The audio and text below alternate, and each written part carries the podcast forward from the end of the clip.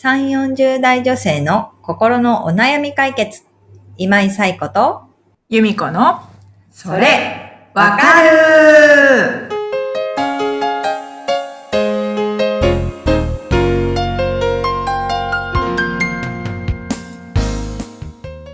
はい、というわけで、11月第1週のそれわかるが始まりました。皆さんこんにちは。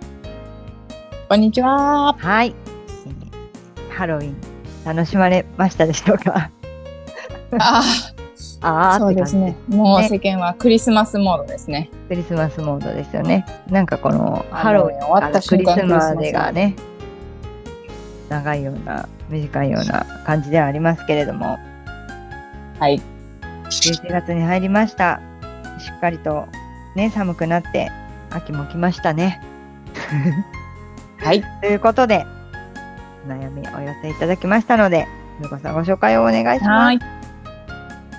はい、白熊さん29歳の方からです。はい。先日仲の良い職場の後輩からゲイであることを打ち明けられました。なんとなくそんな雰囲気は感じていましたが、改めてカミングアウトされると想像以上に衝撃があり、思い返すとうまく反応できていなかったように思います。彼が辛い状況の中で生きてきたこと、今の苦しさを思うと、私まで傷つけたのかも、と涙が止まりません。自分は偏見がないと思っていたのに、うまく受け止められなかった自分にがっかりもしています。その後も普通に連絡していますが、なんとなくあの時の話題は避けています。どう接していけばよいでしょうか、というお悩みをお寄せいただきました。はい。白熊さん、ありがとうございます。ね、ありがとうございます。はい。職場で仲のいい後輩から、まあ、カミングアウトがあったってことですよね。ゲイであるっていうことのカミングアウトがあって、うまく反応できなかったっていうところ。うん、うん。ありますよね、こういうこと。うまく反応できなかった。うまく反応できなかったっていうのすごいわかります。あれ合ってたかなみたいな。はい、うん。私も同じような経験っていうとちょっと全然違うんですけど、でも、自分にはそういう偏見ってないと思ってたのに、いざ、そういう人を前にすると、受け止め方がわからない。なんか多分、白熊さんの偏見のなさみたいなのは、事実としてあると思うんですよね。偏見はないんですよ。でも、受け止め方を知らなかったってことなんじゃないかなと思うんですよね。だから、受け止められないから、実は偏見があったんだっていうことはまたちょっと違うかなと思うので。なるほど。なんか分けて考え、ここは分けてかなと思うんですよね。そこに偏見はないって思って、そういう、ね、知識を持っていて、そこに偏見はないって思ってたことは事実なわけですよね。で、多分、ご相談を見ると、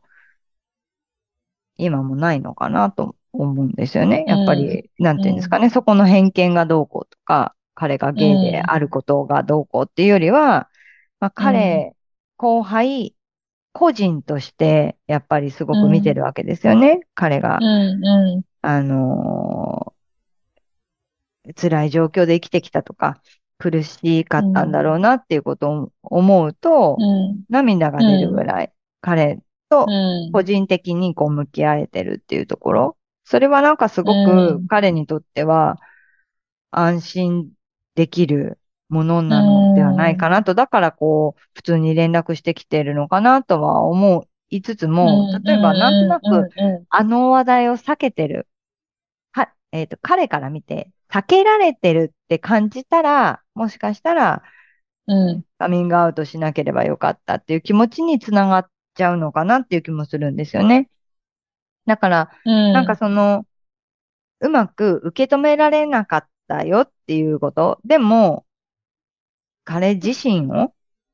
カミングアウトがどうこうっていうことではなくて、話してくれたことに対して、すごくこう、受け止めてはいるよとか、その、辛さとか、なんか、苦しさみたいなところにすごく共感を持ってるよっていうことは、なんか伝えないと、こう、お二人の中で誤解が生まれるというか、すれ違いが生じてしまってるんじゃないかなっていうのは思います。だからこの、なんていうんですか、なんかこれは、彼がゲイであるとか、LGBTQ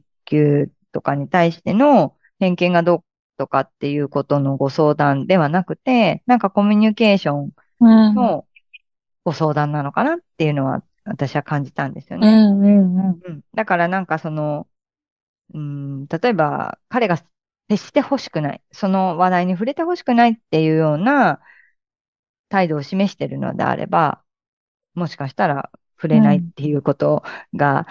必要な時期なのかなとは思いつつも、でも、なんとなくこう誤解が生じていると、白熊さんが感じるのであれば、なんか、うまく受け止められなかったことに対する、その申し訳なさがある。それによって傷つけたのであれば、本当に申し訳ないっていう気持ちがあるっていうことだったりとか、でもそれによって、なんかこう、彼に対する何かが変わったわけではなくて、今まで仲良くしてた通りに、なんかね、彼自身のことを考えるとすごくこう、辛かったんだろうなっていう共感もあれば、まあそこにものすごく共感して涙まで出るみたいなところもあると思うので、なんかそういう気持ちは伝えてあげたら、今後また辛いとか苦しいって思った時に、でも白熊さんに話ができるっていう彼の安全基地に、白熊さんがなっていけるのかなっていうのは思うので、なんかそこのコミュニケーションが誤解がないようにしてもらえたらいいのかなっていうのは思います。で、もう一つはどう接していけばいいかっていうのはね、彼に聞いた方がいいのかなとかも思うし、もう一つは白熊さんがどういう関係性でいたいのかっていうところにもよるのかなと思うので、まずは、彼と話してみて、その中で自分が、まあ、どう接してほしいのかっていうところが、きっとね、白駒さんにとっては重要なところなのかなと思うんですよね。これを見ると、彼が傷つかないように、これ以上傷つかないようにしたいっていうことだと思うので、それってどういう、接し方だったりとか態度だったりするのかなみたいなところは、まあ聞いてもいいのかなとは思いますけどね。どうですか、由美子さん。ご相談を見て感じたこと。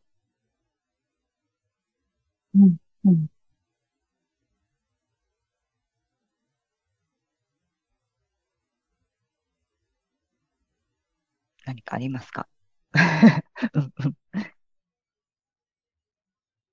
そうですね。相手に、そうですよね。なんか自分の気持ちを、別に嫌とかそういうことじゃなくって、